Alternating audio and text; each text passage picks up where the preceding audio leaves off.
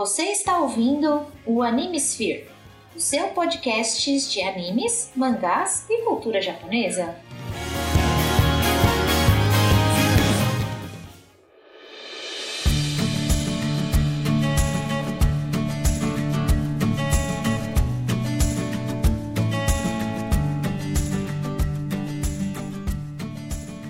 E aí, senhores senhoritas, ouvintes no meu coração, aqui Jorge Augusto, e hoje, pra, sendo um dos episódios para terminar o ano, não podíamos deixar de trazer um dos mangakas que está fazendo barulho desde o ano passado. E como não podia deixar de ser, até porque ela sabe muito mais do que eu. Vem comigo, Rita. Oi, pessoal, aqui é Rita Isaka. Eu vim falar do Gege Akutami porque eu tô apaixonada por Jujutsu Kaisen. né?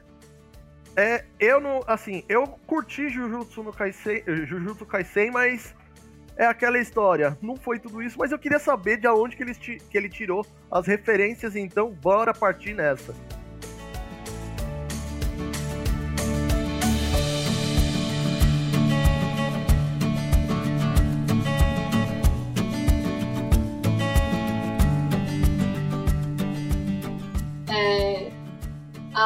A, gíria da internet, né, pra falar Jujutsu Kaisen é JJK, de Jujutsu Kaisen. E aí eu leio e eu leio Jujuka. E então eu comecei a falar Jujuka sem querer. Então se escapar aí, queridos ouvintes, é, foi, foi realmente uma escapada. Modo carinhoso, né? É o apelido carinhoso, chamar de Jujuka. Pra começar a brincadeira, a gente vai trazer um pouquinho sobre a vida da pessoa que a gente não sabe o nome real. Porque Gege Akutami não é o nome real do, do mangaka. Isso se é o mangaka, se não a mangaka. Porque não é conhecido o gênero, muito menos o nome real da pessoa. Então a gente vai tratar, pelo menos por enquanto, como ele, porque é como todas as mídias têm tratado. E é nascido no dia 26 de fevereiro de 1992, no distrito de Iwate, lá no Japão. Mano, Eu acho uma gracinha isso, que a gente finalmente tá na idade dos produtores de conteúdo serem da nossa idade, tipo, da nossa faixa etária, sabe? Você começa a ler, sei lá, ah, tô lendo esse mangá do Osamu Tezuka, quando ele nasceu, nossa, tudo isso é resposta da Segunda Guerra Mundial. Não, a Akutami é mais novo que eu, sabe? e vocês dois são mais novos do que eu. Mas isso que você falou do gênero dele, ele deu uma entrevista em que ele tava vestido de Mekamaru, que é um dos personagens do mangá dele, que é, é, é basicamente um boneco de madeira. Sim, E Boneco boneco de na madeira entrevista, que. Ah, na entrevista, a, a postura corporal, a forma como ele se apresentava, ele falava, deu um indicativo de que o gênero pode ser masculino mais do que feminino. Mas até aí eu não, não sei japonês Então. o suficiente pra ver se tinha uma distinção muito clara. lembrando que o caso de, de- do japonês em questão de gêneros é igual ao inglês nesse ponto. Porque ele- eles não definem gênero a não ser que seja muito explícito. Então pode ser bem dúbio a interpretação. É, um dos indicativos é o qual forma você usa de falar eu. Mas o Atashi é um eu que você usa formalmente. Então, como ele estava fazendo uma entrevista na TV, ele usou o termo formal. Então, não dá pra saber se ele fez porque estava na TV ou se ele fez porque ele é educado ou se ele fez porque ele se identifica como mulher e fala o Atashi mesmo. Então, não dá pra saber. Na verdade, se a gente levar em consideração, o Atashi é neutro. Tá certo que Exato. também é utilizado por mulheres, mas na sua grande maioria é utilizado de maneira neutra. Então, se ele estava sendo educado, se estava com vergonha porque estava na televisão, ou simplesmente quis esconder um pouco dos seus dados pessoais, ou pode ser as três coisas ao mesmo tempo. Exato, não tem como saber, mas fica aqui claro, queridos ouvintes, que a gente vai chamar o Akutami de ele, mas se em algum momento ele sair do armário e falar que a identidade de gênero dele é outra, a gente vai colocar um adendo no episódio falando, gente, o episódio tá datado, tá com essas complicações, Perdão aí, aí. Akutami, vamos, vamos arrumar. Então vamos seguir aqui com a biografia dele. Isso aí. Ah, depois, quando ele tava no quinto ano do, do que nós conhecemos como ensino fundamental, pra eles lá o. O. Ai. Shogaku 6, se eu não me engano. Eles, é, depende da tradução, tem chamar de ginásio, sabe? É, a galera chama de sétimo ano, depende de qual ano. A contagem de anos varia muito de país para país. Não é só o Japão que é esquisito, os americanos são ainda mais bizarros. É, por aí.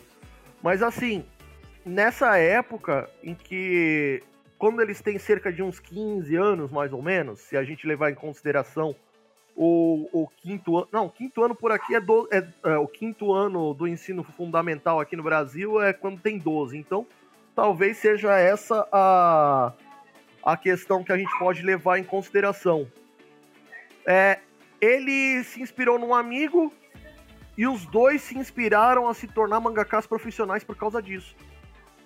E aí a gente cai numa questão que é bem interessante. Quais são as três principais obras que, referenci- que foram referência para o Akutami? Bleach, por causa do Kubotichi. Yoshihiro Togashi, por causa de Hunter x Hunter. E o autor de Evangelion, por causa da obra. É, o Akutami também disse em entrevista que o cara de World Trigger também é uma inspiração muito grande para ele agora. Pois é, olha aí. Quando que eu li isso, mas eu li isso em algum lugar. Não, de boa. Depois você dá uma procuradinha aí, vê onde você leu e depois a gente atualiza o post. Mas enfim. É, mas o Akutami deu uma entrevista junto com o Titi Kubo, Kubo Tite, né? E foi muito engraçada essa entrevista porque o Kubo falou que não gosta muito das personagens femininas de Jujutsu Kaisen, porque todas elas têm personalidade muito forte. Puta que pariu. E o Akutami não ficou muito confortável com isso, sabe? Como é que responde uma coisa dessas? Cara, meu, o, o, o, o Tite é ídolo do Akutami e ainda houve uma dessa na cara que não gosta. Nossa senhora. É, é, o Akutami é fã do, do, do Tite e ainda houve uma dessas. Mas tudo bem. Ah, cara, na boa, se for comparar as personagens femininas de Jujutsu Kaisen e as personagens femininas de Bleach, sou sorry, sou sorry, Tite, mas eu prefiro as do Akutami. É, algumas personagens femininas de Bleach não parecem personagens. Parecem só é, motivos pro plot acontecer, sabe? É, Não todas, Orihime- tem personagens, mas nem todas. Orihime é uma. Principalmente no arco dos arrancas, mas tá valendo. A gente faz uns comentários de Bleach em outros momentos. Quando a gente, quando a gente fizer o episódio sobre Bleach, a gente faz esse comentário. Isso. Bom, Mas a ah, estética de Evangelion é muito óbvia se você vê justamente o personagem que eu falei, que é o Mekamaru. Mano, aquilo é um Eva. É isso. Ele tá no, no plug lá e é nóis. E é muito da hora essa cena. bom, uma coisa que eu queria te perguntar, Rita, você conhece Yasuhiro Kano? Não, não conheço. Porque eu também não. A, a, a obra, ah, o, o Akutami começou a trabalhar em 2014 como assistente dele na obra Kiss, eh, Kiss Death. Eu também nunca ouvi falar dessa obra. E assim, mas o cara já é. é o cara já é bem experiente. É, para você ter uma noção, enquanto o, o Akutami estava nascendo, o Yasuhiro Kano tava começando a, a carreira dele como mangaka. Olha só. E tem pelo menos 10 obras publicadas. Então, assim, não é um cara que tá aí de besteira. Não é um qualquerzinho, né? Pois é, porque pra você ter 10 obras publicadas no Japão, significa que os caras gostaram das obras dele. E depois a Sim. gente dá uma procurada pra saber como é que são as obras dele, dele para entender é, o que que faz os japoneses gostarem tanto das obras do Yasuhiro Kano. A Mas aí- descobre. Ah, com certeza. Mas assim, se você ouvinte pensa que a obra de Jujutsu Kaisen foi a primeira do Akutami, você tá enganado, porque a primeira obra do Akutami foi uma one shot chamada Kamishiro Sosa. Que é um, um, uma one shot de 45 páginas e que foi publicada na, no volume 2 da Jump Next de 2014. Olha só. É, eu vou dar, vou dar uma procurada nisso. No decorrer de Jujutsu, o traço da Kutami já evoluiu bastante, né? Então eu fico curiosa Sim. de como seria o traço dele em 2014. Para você ter uma noção, se, a, o, essa, esse mangá tem no, no, no My Anime List, e ele fala assim: Gandhi e Suzu, que são partes da Polícia Metropolitana de Rondo, na divisão das, dos controles das armas divinas, são mandados para investigar uma certa ilha na costa japonesa que ficou sombria. Quando eles chegam perto dela, eles descobrem, descobrem um gigante escondido. Aliás, ele, o, esse gigante simplesmente ele escondeu a, a ilha inteira. E aí os caras estão simplesmente tentando descobrir o que, que causou esse gigante a chegar na ilha e todo o restante da história. Em 45 páginas, então eu vou realmente dar uma procurada nisso. Pois é, é uma one shot que o, o Akutami lançou na Jump Next em 2014. Para você ter uma noção. E assim, ele fez uma, uma mesma versão de uma mesma obra chamada uh, número 9, que é do uh, que foi veio no ano seguinte. É outra one, é outra one shot de 43 páginas que foi lançada primeiro na, na, na Jump Next, né? E aí, devido ao sucesso, ela foi relançada no mesmo ano, só que dessa vez com quatro páginas a mais na edição 43 da Shonen Jump. Ou seja, a, a, a revista principal da, da Shueisha. Uhum. E assim, pega só a sinopse. Uh, Tsukumo 9 Hiromasa tenta é, criar o seu próprio grupo Yakuza num mundo onde seres uh, opostos aos humanos chamados de Iri causam o caos. É mole? Então, boa premissa, agora eu preciso ler. É um barato, meu. E assim, o mais legal é que assim, no caso de, do, do Akutami, a gente consegue meio que, desde 2014, acompanhar a carreira dele ano a ano. Sim. É... E ah, aí, ainda tem mais uma coisa antes do. Tem do, mais do... uma antes, é?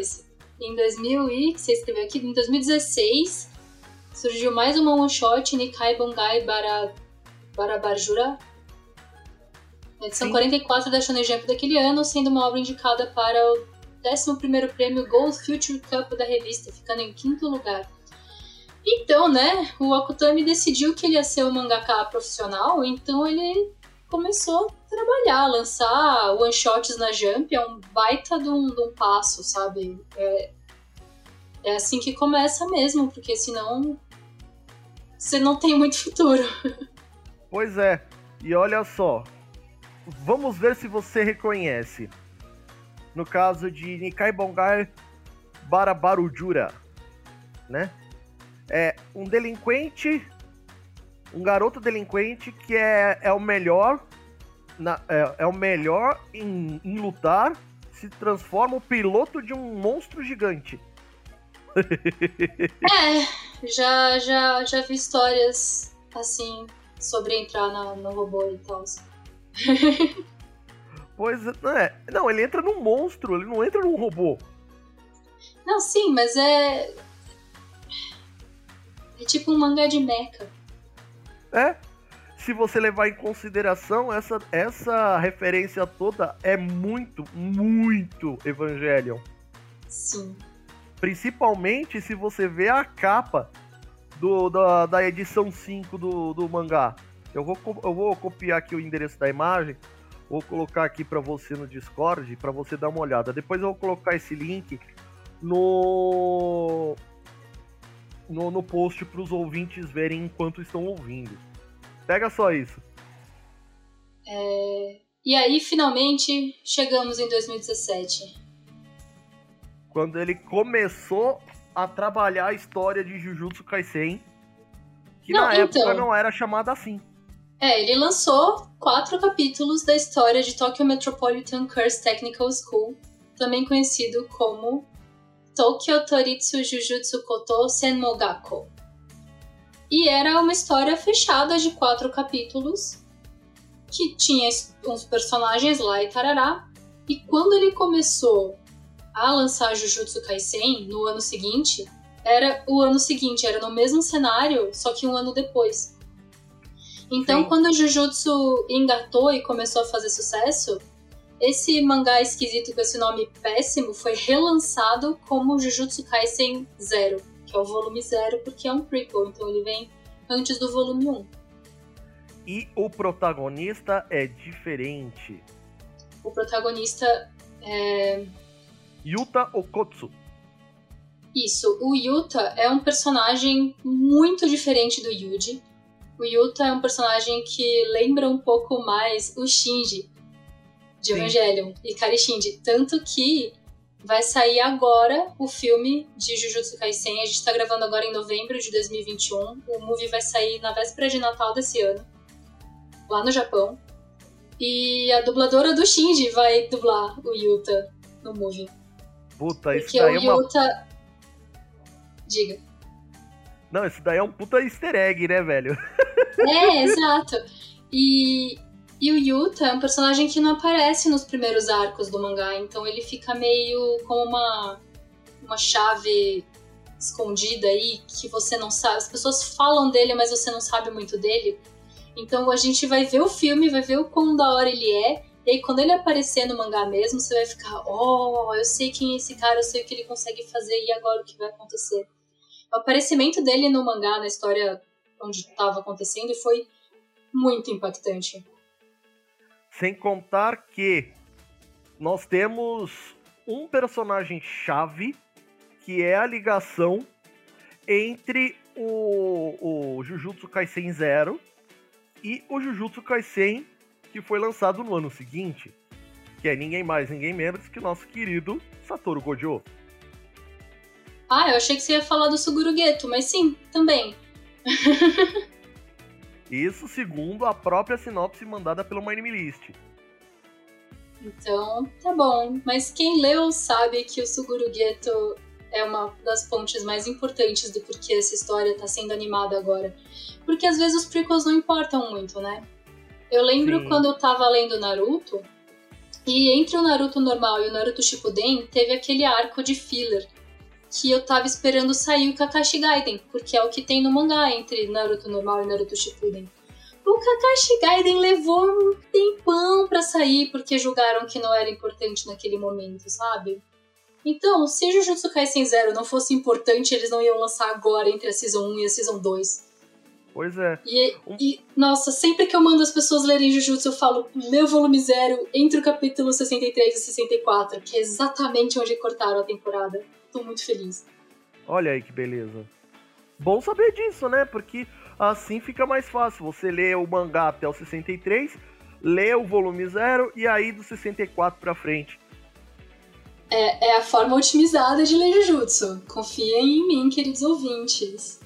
E olha que esse tipo, essa forma otimizada que a, a, a Rita tá trazendo aqui para vocês, ouvintes, além do que, além de ser a forma mais simples, se, for, se torna de uma maneira tão otimizada quanto você lê a, em uma determinada ordem as obras de Fate. Eu tive, sei, eu, tive, eu, tive, eu tive que chutar o bagulho lá no, no na estratosfera, né? Pra falar dessa, desse tipo de leitura, né? é. É. E aí, o Jujutsu Kaisen Volume 0 saiu em quatro capítulos na Jump Giga, Giga, né? Entre abril, 28 de abril e 28 de julho de 2017. E aí, no ano seguinte, começou Jujutsu Kaisen Na 14 é. edição da Shonen Jump, em 2018, em março. Março? Isso é março? Tá escrito aqui. É. Em março de 2018, lançou o primeiro capítulo de Jujutsu Kaisen. E, cara, assim, para uma, uma short story de quatro volumes ganhar quatro tanta... capítulos, é um volume é. só. É, basicamente, é, é, para uma história de quatro capítulos é, ser publicada e ganhar tanta projeção foi um bagulho gigantesco. E eu não sei se foi isso, ou se foi um conjunto do mangá tá vendendo bem lá no Japão, ou coisa do gênero, mas em 2019, o Jujutsu Kaisen ganhou o sexa, uh, foi indicado pro 65 prêmio da Shogakukan é, na categoria Shonen. Embora não tenha ganhado, os indicados são sempre muito bem vistos pela sociedade japonesa, né? Uhum. E aí, no ano, no, no ano seguinte, no começo do ano, ele ganhou o concurso de melhor mangá no show de variedades de Mando Kobayashi. Ou seja, é um cara que apresenta um programa de TV e diz: Eu gostei desse mangá, vou dar um prêmio para ele. E talvez juntando tudo isso, as vendas de Jujutsu Kaisen, é, o, o, prêmio da Shogakukan que ele foi indicado e esse, esse apresentador, do show de variedades dando o prêmio para ele, no mesmo ano mais tarde, a gente teve o lançamento do man, do anime, gente. Do anime, gente que foi desenvolvido pelo estúdio que mais estava bombando naquele ano, que é o estúdio Mapa, que fez um trabalho... Mapa, famoso Estúdio Mapa. Fizeram Shigeki no Kyojin, Kakegurui, Zankyo no Terror, Yuri on Ice, Dororo, Dororedoro, e entre muitos e muitos outros. A Mapa ainda é um estúdio que está bombando muito. Todo ano lançando muitos e muitos animes, todas as... as Todos bombados de sucesso, Estações né? do ano, né? Temporadas. Putz, os caras estão trabalhando muito. Acho fazendo... até que skate é da mapa. Deixa eu, deixa eu ver aqui. Meu, e assim, a mapa não tá fazendo. Tipo, tá fazendo muito trabalho, mas eles não estão fazendo de qualquer jeito. Ah, não. Skate é do Bones. Mano, mano, eles estão lançando o bagulho de maneira gigantescamente linda. E com 24 é, então... episódios, o, o anime de Jujutsu foi lançado entre 3 de outubro do, do ano passado e 20, 27 de março desse ano. E veio como uma onda muito forte, né? Jujutsu estourou muito, muito... Estourou como uma onda mesmo aqui no ocidente. Porque saiu num hiato entre Attack on Titan e Demon Slayer que as galeras estavam muito com muita sede para um shonen bem feito. E o diretor Park, que é o coreano que dirigiu as primeiras, a primeira temporada de Jujutsu Kaisen, ele é o diretor que fez é, God of High School. E ele usa motion capture para fazer as coreografias das lutas. Ele foca, ele sabe focar muito bem nas partes importantes do roteiro. Então eu avalio que o ritmo do anime de Jujutsu Kaisen é melhor do que o do mangá, justamente porque o diretor tomou o cuidado que ele podia e contou a história num ritmo muito bom. E, pois é. Cara, é, é excelente. O anime de Jujutsu é muito bom. Cara, não, não à toa é um dos melhores animes, inclusive. Rita, ele ganhou que. O, o anime ganhou que, que prêmio mesmo do, de uma das nossas que a gente sempre pede para patrocinar a gente mesmo? é, então, em 2020 ele ganhou o prêmio Crunchyroll de melhor animação. Pois é, para vocês verem.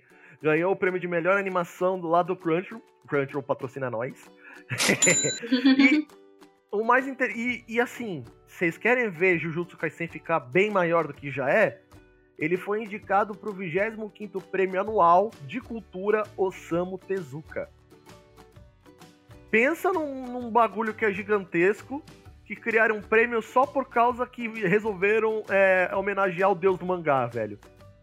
E Jujutsu Kaisen é um dos indicados desse ano. É, e aí, sobre o Akutami mesmo, às vezes tem os comentários dele nas primeiras páginas de quando sai o Tankobon, né? Quando sai a edição encadernada do mangá.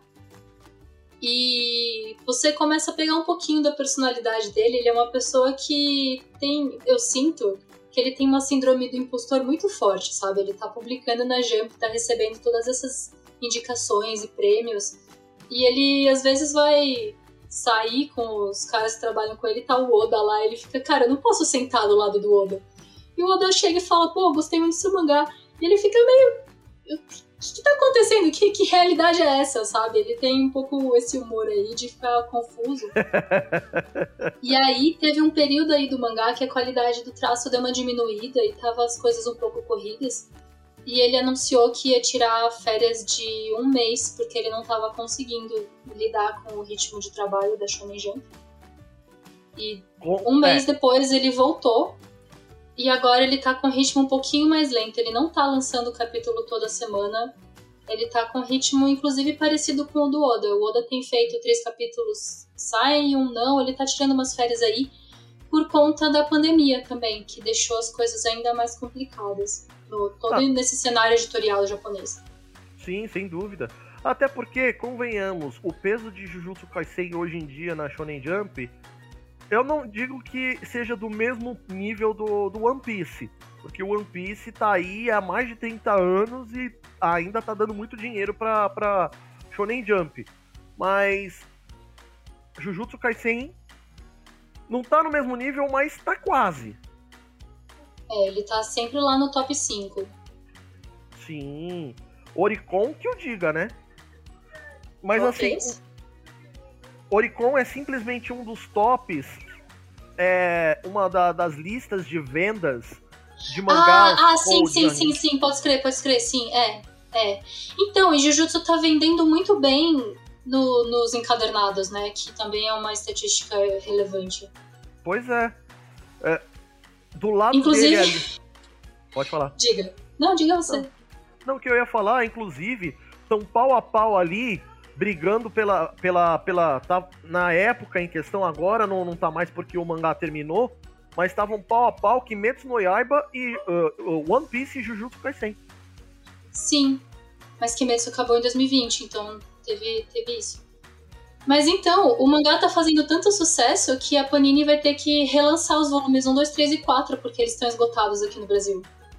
Agora, agora Rita, é pra gente concluir essa parte, pro pessoal que nos ouve, para poder entender um pouquinho melhor, e eu mesmo não sei o que significa, vou, uh, vou admitir aqui que essa parte realmente eu não sei. Explica pro pessoal o que significa a síndrome do impostor.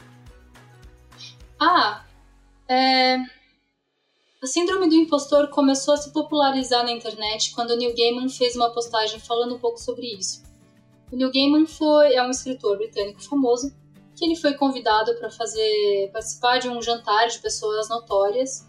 Ele encontrou o xará dele lá e o xará dele falou: Putz, cara, mas esquisito, né? Que eu, eu não sinto que eu merecia estar aqui. E o Neil Gaiman olhou para esse cara e falou: Mas você é o primeiro homem que pisou na Lua. Eu acho que você merece estar aqui. Então, a síndrome do impostor é quando você está numa situação que você acha que não merece estar lá porque você acha que você chegou lá enganando todo mundo. Olha. Mesmo que isso não seja verdade. O Neil Armstrong achou que não era uma pessoa de valor, sabe? Quem é você para achar que você pode ser qualquer coisa. E você, se às vezes você ouve essa história e você fica, não, mas se nem ele acha, quem sou eu? Mas não foi você que se convidou para essa festa, sabe? Né, por aí. É, uh, Rita, não sei se você concorda, mas a síndrome do impostor não é meio que síndrome do vira-lata? Não. Síndrome do vira-lata é falar que você não consegue algumas coisas porque você é brasileiro. Isso é diferente. É, bem porque diferente. você fala mal do Brasil porque o Brasil é pior, porque o Brasil é inferior, porque não sei o quê. Isso é a síndrome de vira-lata, é você se sentir inferior por culpa do colonialismo. Não é isso. É. Não, é que assim, é bom, é, pelo menos é, é, bom a gente diferenciar um pouquinho, porque algumas pessoas podem fazer a mesma ligação que eu fiz. E é bom desmistificar isso aí. Sim, justo. Mas Bom, voltando a falar de Jujutsu, eu tenho mais uns comentários para falar que não são sobre. Tipo, a gente pode um dia fazer um, cap... um episódio de Jujutsu, mas eu tô... vou focar aqui no Akutami. Não, depois a gente faz um de Jujutsu. É, é, esse, é, essa é alguma. É, é, o que eu tava pretendendo com alguns. Uh, com alguns mangakas barra obras. Foi assim que a gente fez com Clamp, foi assim que a gente fez com Toriyama. Não, Toriyama foi o contrário, mas tá valendo. A gente. é, a gente falar um pouco do mangaka e aí depois trazer a obra com um pouco mais de, de propriedade. É o que eu tô pretendendo fazer com Jujutsu. Entendi. Então, Jujutsu tem uma coisa que eu descobri que eu tava conversando com amigos que estavam lendo que eles estavam muito confusos com várias coisas de como é que o sistema de magia, né, como é que os poderzinhos de Jujutsu funcionam. E... Como, as, como as maldições de Jujutsu funcionam, é isso? Não, eles não entenderam como é que funcionava o cenário. Entendi. Aí, aí, é, esse ano acho que. Ai, eu não vou saber o mês. Mas saiu um capítulo de Mahouto Kai no Yomi, que é um hum. mangá de, da, da esposa Lindo do mago, né? Lindo que é uma demais. moça que tá aprendendo magia, pipipipopopó. O arco atual do mangá, ela tá é, numa escola de magia, inclusive. Sim, eu tô e acompanhando. ela conversa com a enfermeira da escola, que é uma criatura que parece um verme humanoide toda doida. E a professora da escola fala: Ah, porque aqui a gente aprende a magia europeia, a magia é, western, né? A magia ocidental. Sim, no Oriente tem coisas como o Jujutsu. E aí ela define Jujutsu ali. E é uma definição muito clara que a galera que lê Jujutsu nunca teve, sabe? Porque o, o Akutami fez uma coisa que ele assumiu muita coisa que as pessoas já soubessem na hora de escrever Jujutsu. Hum. É que nem você escrever uma, uma história aqui no Brasil que tem é, coisas do candomblé que são é, que estão embrenhadas na nossa cultura e a gente nem percebe. Então a gente não aponta e não explica. Então vai vir o estrangeiro, vai olhar e vai falar: Não, mas o que, que é isso? Você fala: Não, mas isso aqui. É, é, é, é e, você fica. Você só para pra pensar quando te perguntam, entende? Ah, sim. E aí dúvida. o cenário de, de Jujutsu depende da compreensão de que as pessoas têm uma energia maligna inata que escapa. E às vezes isso viram maldições. Essa é a base. Isso é realmente a parte basal do conceito de Jujutsu. Não só é. de Jujutsu Kaisen o mangá, mas o Jujutsu como conceito cultural japonês. Sim, isso daí eu acho interessante pra caramba, porque assim, muita gente quando vê Jujutsu Kaisen vai achar que são tipos diferentes de voodoo, mas não, é o contrário. Não. Voodoo é só um dos tipos de Jujutsu. Não tem nem voodoo. Se você levar em consideração, o voodoo é uma, uma espécie de é uma, uma espécie de maldição que você utiliza bonecos para isso. Tem um personagem Mas... que utiliza voodoo. Não, não, não, não, não, não, não. O que a Nobara faz não é voodoo. Voodoo é uma coisa muito particular de xamãs ocidentais que não é nem no ocidente. Agora eu não lembro se o voodoo veio do Haiti ou se veio. Não é voodoo. Ó, acredita em mim. Essa forma de você amaldiçoar pessoas com bonecos de palha é um negócio inato japonês que por acaso parece é. voodoo por conta dos nossos preconceitos brasileiros, mas não é. Ah, sim. Mas é bom de fazer Se você, isso, né? ó, se você já viu, se você já leu qualquer shoujo de comédia bobinho, sempre tem na escola aquela personagem que é, parece a Sadako, sabe? A menina do chamado. Ah, e ela sim, sempre sim. fica afim do carinha, ela põe umas velas no cabelo e ela vai bater o boneco de palha na, na, na árvore amaldiçoando as pessoas. Isso é, é. cultural, não é Quer voodoo. ver?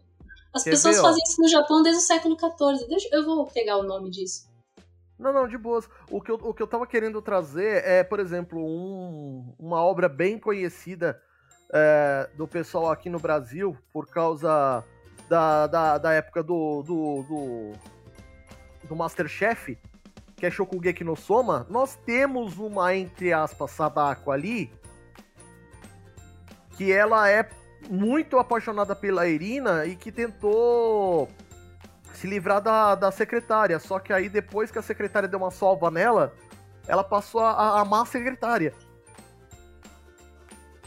É, o nome é Ushi no Toki Mairi, que é essa forma de você amaldiçoar a pessoa e aqui na Wikipedia tem uma ilustração do século XVII, sabe? Do século XVIII das pessoas fazendo isso. O Japão era fechado nessa época, não, não, não tinha influência do voodoo aqui, entende? Ah, sim. Ah, é, se você levar em consideração, é, é similar, mas é, no, ao mesmo tempo não, é, ao mesmo tempo ele tem muita diferença. É que eu fico muito eu acho complicado você pegar um ícone religioso e usar em outro contexto que pode ser ofensivo, entende? Ah, sim. Tanto que vezes... você pegar uma, uma boneca e colocar a energia de alguém nessa boneca e usar essa boneca como a proxy daquela pessoa, tem uma palavra em português para isso que é efígie. Não é boneca voodoo, porque voodoo é uma religião, sabe? É, um, é, um, é uma ação religiosa aí. Voodoo, voodoo, eu não sei nem a diferença. Eu sei que eu não saber é até um pouco ofensivo, eu podia ter pesquisado. Não, mas até aí é tranquilo, porque uh, uma coisa que a gente pode fazer é mais pra frente, depois, quando esse episódio for lançado, a gente colocar uma, um complemento no post e convidar todo mundo a ler. Pode ser.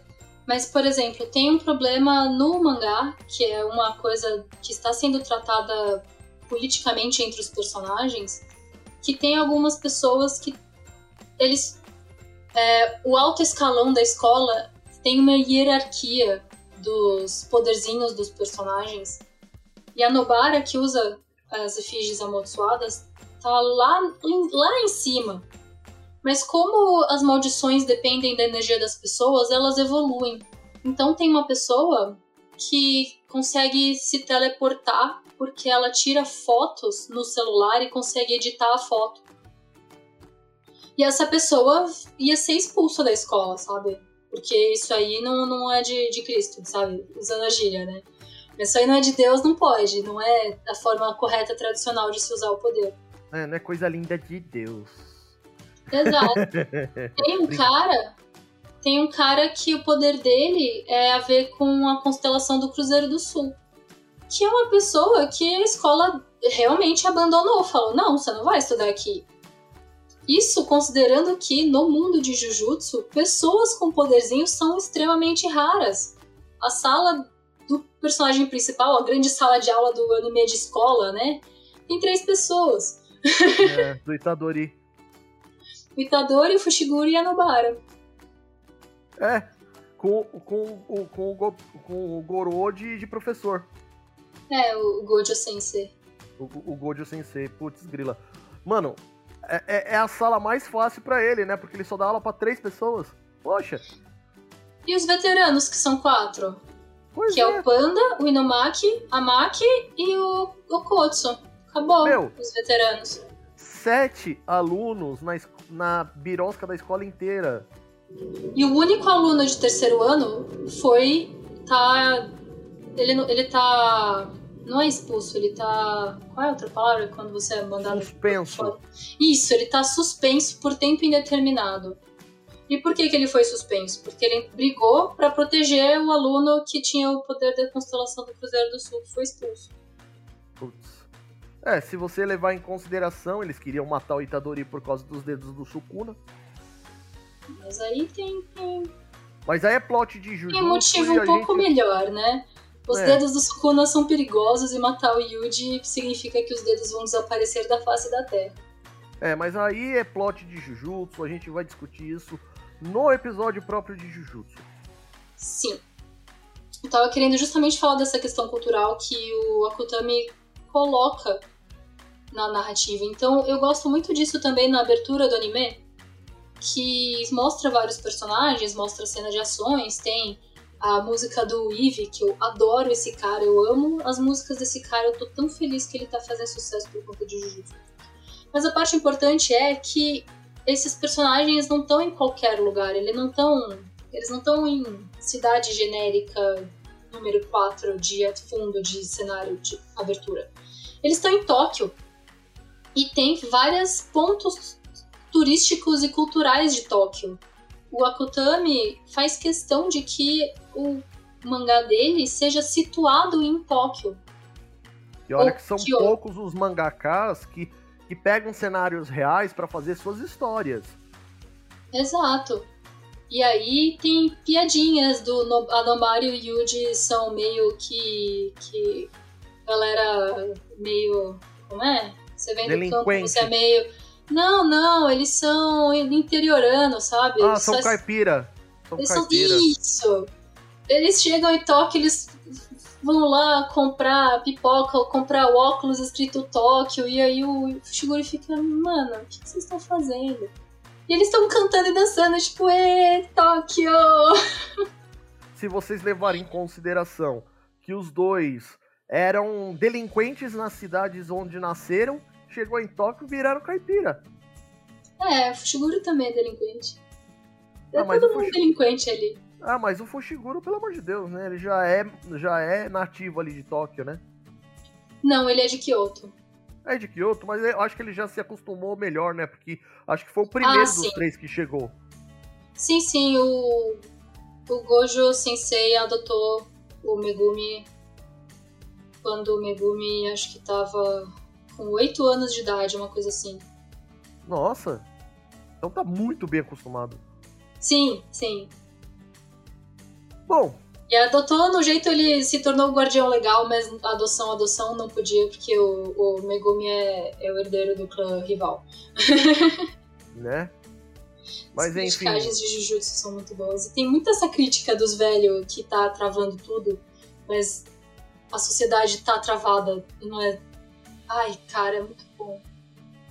É, se eu não segurar a. Se eu não segurar a Rita, o episódio que era pra falar do Gege Akutani, vamos falar de Jujutsu no, no meio do caminho. Sobre o Akutami, aquela entrevista que ele deu vestido de Mekamaru, ele gostou tanto do entrevistador que na semana seguinte ele fez um NPC ali, ele fez um, um cara ali no fundo que era a cara do entrevistador. Ué? O É, é uma homenagemzinha, tipo, cara, nossa, eu gostei tanto de você, você vai estar no meu mangá. E ele foi lá e fez. Meu, vários outros mangakas já fizeram isso. Toriyama fez isso com, com vários personagens. O, o Yoshihiro Togashi fez isso com personagens de Street Fighter, velho.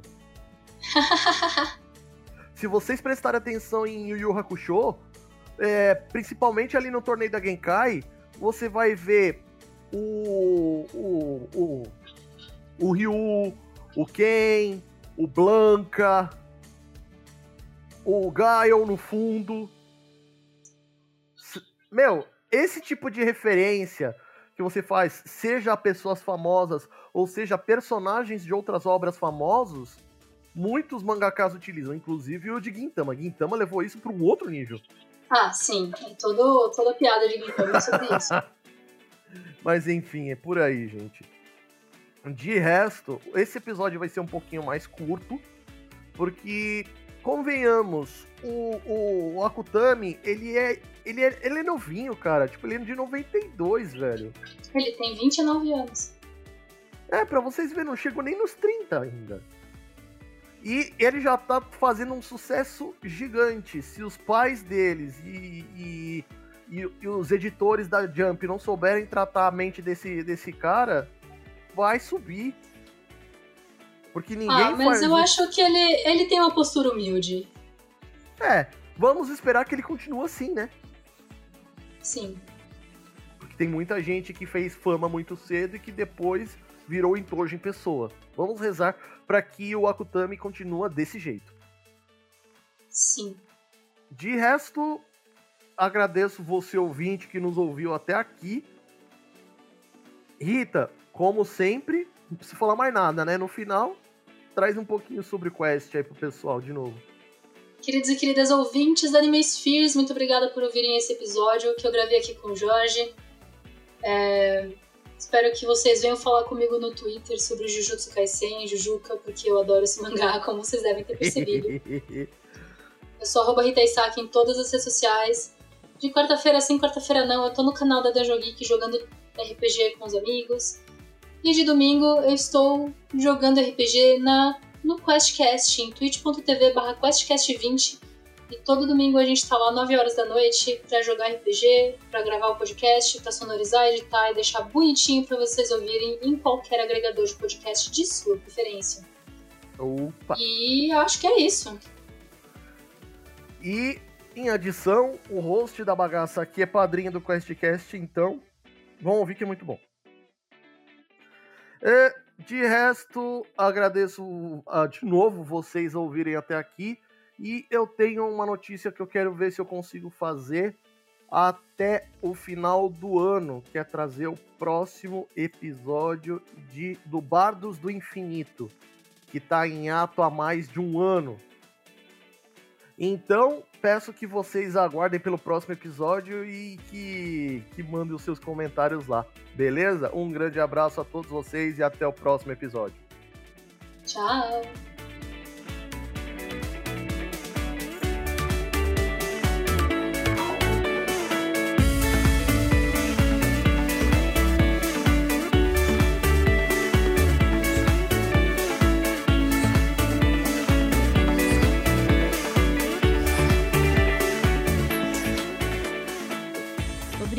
Ter ouvido até aqui. Se você curte o Animesfere, há várias formas de ajudar o podcast a dar saltos mais altos, como, por exemplo, comprar as nossas lindas canecas temáticas. Sempre tem uma perfeita para acompanhar o que você quiser beber. E mais, se você quiser ajudar com mais frequência, venha se tornar padrinho. Com contribuições a partir de um real você já consegue. E todo apoio é importante. Todos os links estão nos posts dos episódios. Não pode ajudar financeiramente? Não tem problema. Ajude a espalhar a palavra. Este episódio foi produzido por Animesfere e editado por Fire Falcons Editions. Obrigado e até a próxima.